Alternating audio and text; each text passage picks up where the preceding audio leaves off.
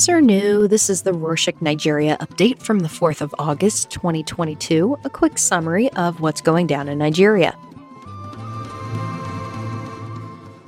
Voter registration for next year's general elections ended on Sunday, the 31st, and the Electoral Commission said they will finish distributing the voter cards by November.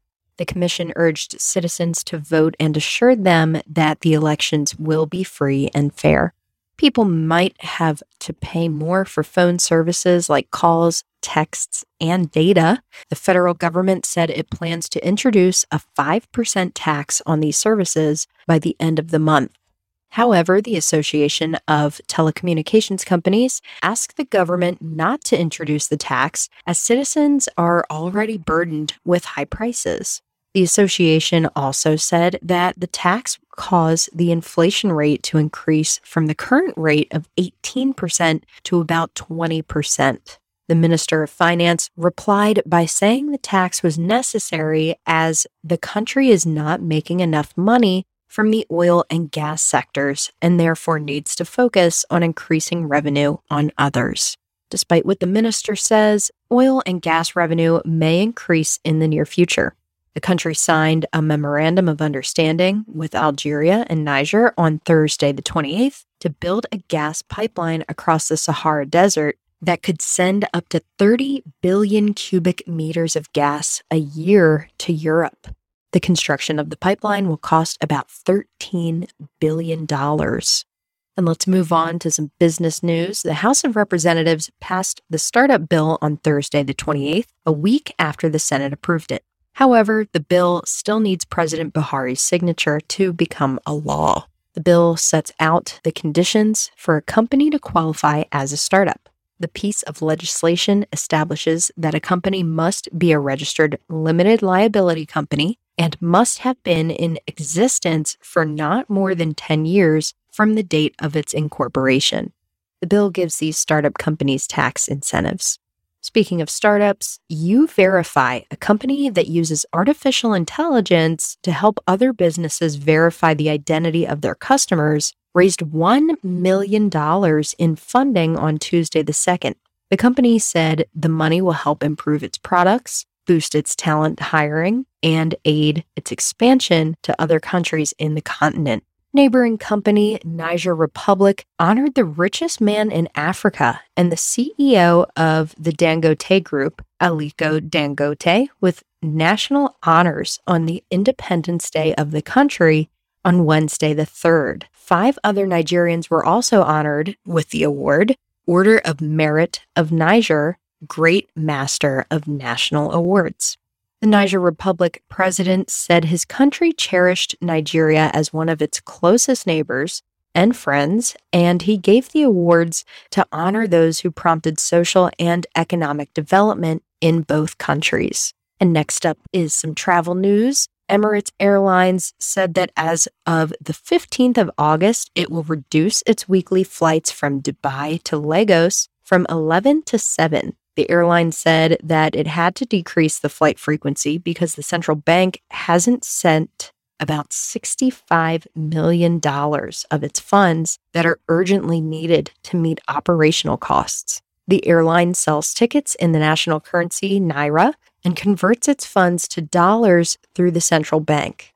However, the country is currently facing a forex shortage due to low oil revenues and the rising demand for dollars. The airline said that it needs the money in dollars as that is the currency the fuel is paid in. Continuing to talk about air travel, on Tuesday the 2nd, the Civil Aviation Authority said scarcity of funds, insecurity, and poor infrastructure make it difficult to operate night flights in the country. The head of the agency said it would take more than $4 billion to build the necessary infrastructure but that insecurity is still a huge concern, especially as most airports in the country are located on the outskirts. From air to sea transportation, the executive government approved the constitution of the Badagry Deep Seaport in Lagos on Wednesday the 3rd. The port will be built under a public private partnership that will see it operated by the private sector for 45 years, after which it will be returned to the government.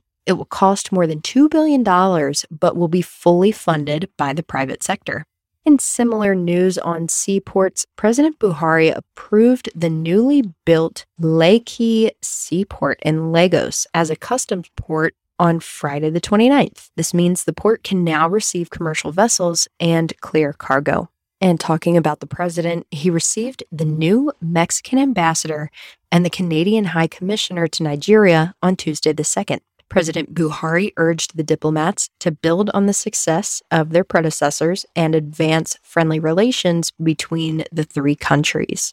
On Thursday, the 28th, terrorists attacked a military checkpoint on the border between Abuja and Niger. On the 2nd of August, the police force said that it deployed more police operatives to keep the city safe. The police warned the media and citizens against spreading false and uncertain information about crime. Still, the Nigeria Railway Corporation closed the train routes between Lagos and Kano on Wednesday the 3rd because of the insecurity challenges along the route. The corporation said it will make sure the trains are safe for citizens before reopening them. Speaking of trains, the executive government said the Abuja Kaduna train route will resume once they install surveillance cameras on the trains and at the stations. Recall that the route was closed back in March. On other news, on Monday the 1st, the Academic Staff Union of Universities extended its ongoing strike action for another month. The union said it had not heard from the Minister of Education despite the federal government's promises about resolving the strike shortly. The union is on strike because they want the executive to renovate universities and pay staff's accrued allowances. Public universities have been closed for almost six months. And on that same note, recall that the workers of the Agency for Food and Drug Administration and Control went on strike on the 21st of June because of poor welfare packages and unpaid promotion arrears. However, they ended the strike on Monday, the 1st of August. Still, the workers warned that if the management of the agency didn't meet its demands before the end of the year, it would resume the strike. Now, on to some entertainment news. Ultimate Fighting Championship welterweight champion Kamaru Usman will feature in the movie Black Panther. Wakanda Forever will premiere later in November, and his manager announced the news on Friday, the 29th, but it is still not known which character he is going to play. Lastly, some sports news. The Confederation of African Football postponed the third and fourth rounds of qualifying matches for the 2024 AFCON. The matches were to be held next month, but they will now take place in March of next year. They were postponed so that the African countries that qualified for the FIFA World Cup in November can focus on the most important international football tournament. Also, at Commonwealth Games that are taking place in the UK, Nigeria won three gold and one silver medal so far. This puts the team in 10th place on the medals table, and it will try to secure a better position before the games end on the 8th of August. And that's it for this week. Thank you, as always, so much for joining us. Is there anything about these updates you'd like to change? Feel free to give us some feedback at Nigeria at Rorshok.com or message us on Instagram at Rorshok Nigeria. Say bay.